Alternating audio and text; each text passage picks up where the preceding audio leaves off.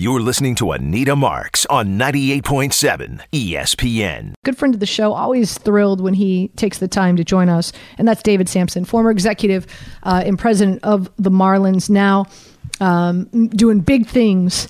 Uh, in our business, in media, with podcasts, shows, you name it. David, good morning. Thank you for spending time with us. How you doing, my friend? I'm doing great. Thank you. Um, all right, let, let's dive into it. As we know right now, Major League Baseball uh, canceled the first week. They're hoping that maybe the season starts April 7th. Everything I'm reading and I'm hearing, that doesn't look likely. Let's start with this first and foremost. Give me the top three things that you feel are uh, the most important to the players as to why this deal is not getting done that the owners are not agreeing to. Give me the top three. Everybody says, like, pick your battles wisely, right? Like, not everybody's going to agree on everything. Give me the top three that you feel is prohibiting the season from starting right now. Number one, they want younger players to make more money faster.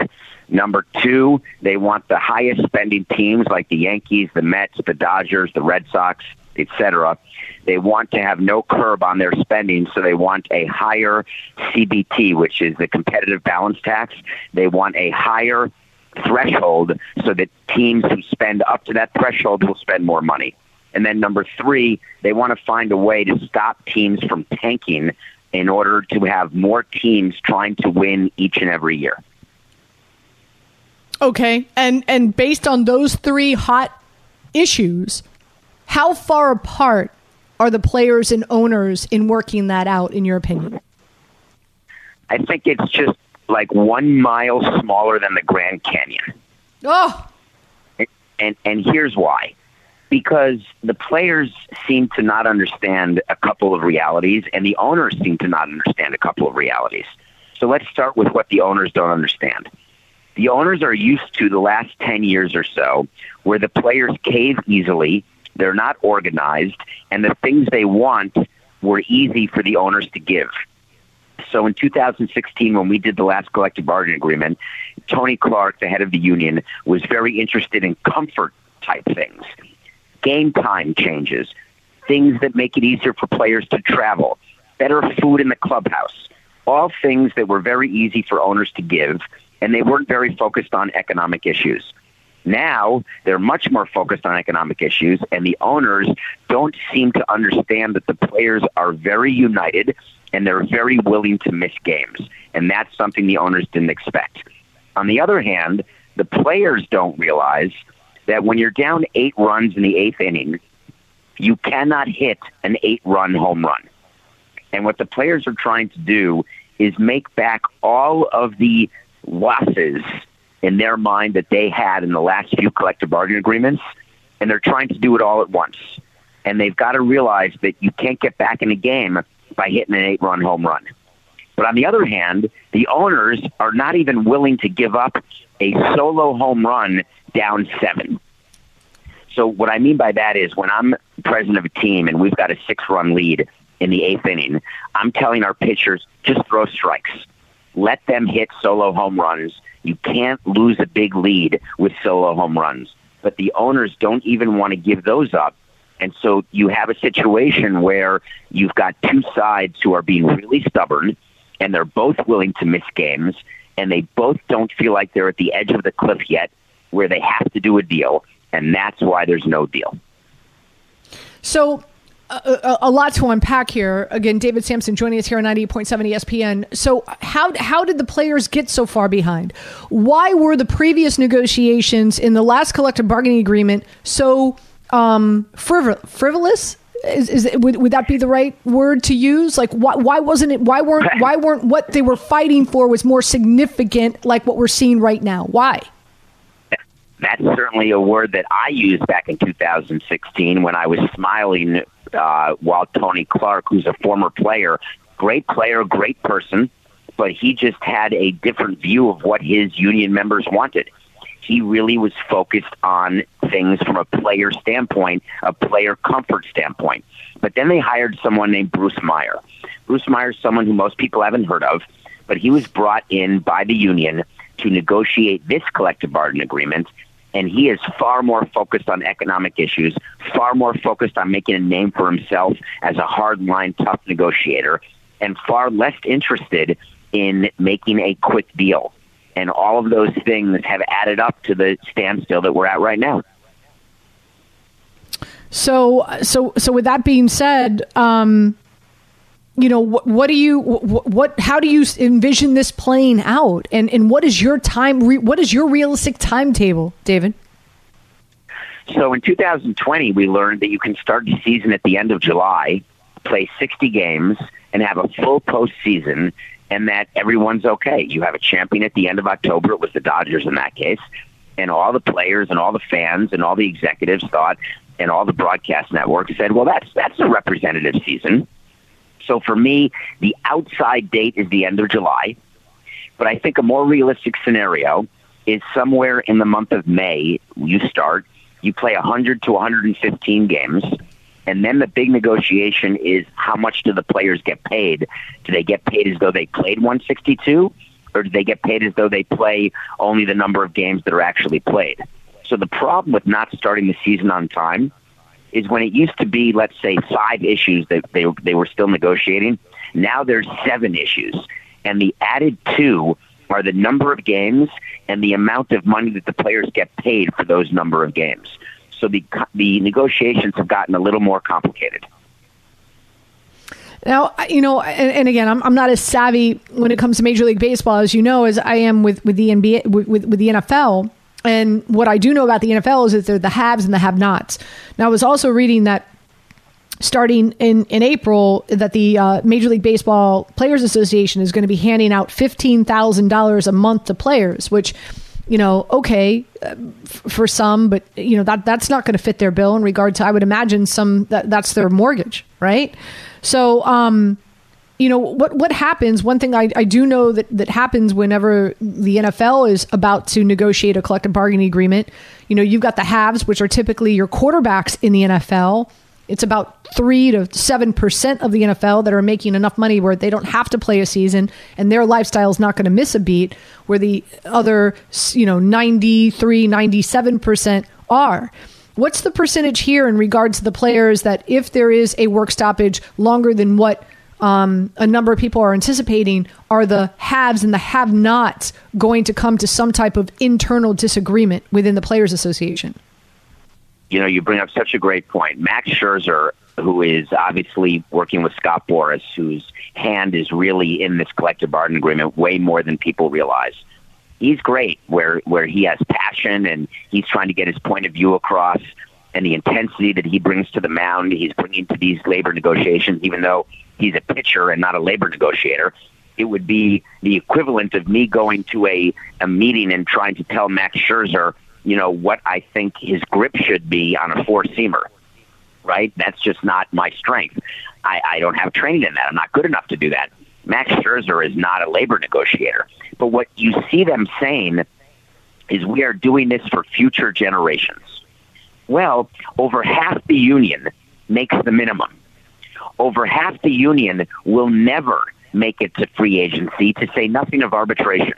And the owners have offered a huge increase in the minimum salary, which would actually make a huge difference for an overwhelming number of players in that union. So eventually, those players making $15,000 a month are going to say, wow, 15000 a month. If they pay me for the six month season, that'll oh my God, I'm only going to make $90,000, but the owners offered me $700,000 as a minimum. I can't afford to do that. So eventually, I think you'll see a big number of players in the union say, hey, we're going to have to figure out a compromise here because we don't want to miss all of this time. So I'm fascinated to see whether or not the players like Scherzer start funding the rest of the members of the union so they can hold on for longer and I just think that that's probably not going to happen. And I think that's what the owners are counting on. So that's why in life, and it's not just baseball, management always has an advantage over employees because management's time horizon is longer than their employees. Management's pockets are deeper than their employees, so they're able to withstand these sort of work stoppages, which happen, by the way, in all sorts of industries, not just baseball. But we're not at that point yet. Because March 31st is the first day when players miss paychecks. And then it takes another month or so or two months to say, wow, we're in danger. We're getting toward the cliff. And that's really what I'm looking for is when both sides feel that they're getting to the point where they have to make a deal and we're just not there, which is why you don't have a deal. So what do you expect for this week, right? They're going back to the negotiating table this week. What do we what, what do you expect? Anything? I expect sandwiches, maybe some sodas, cup of coffee. You know, you have a conversation, you sort of mm-hmm. have have a little schmear, you talk a little bit and say, "Man, this sucks," right? And they say, "Yeah."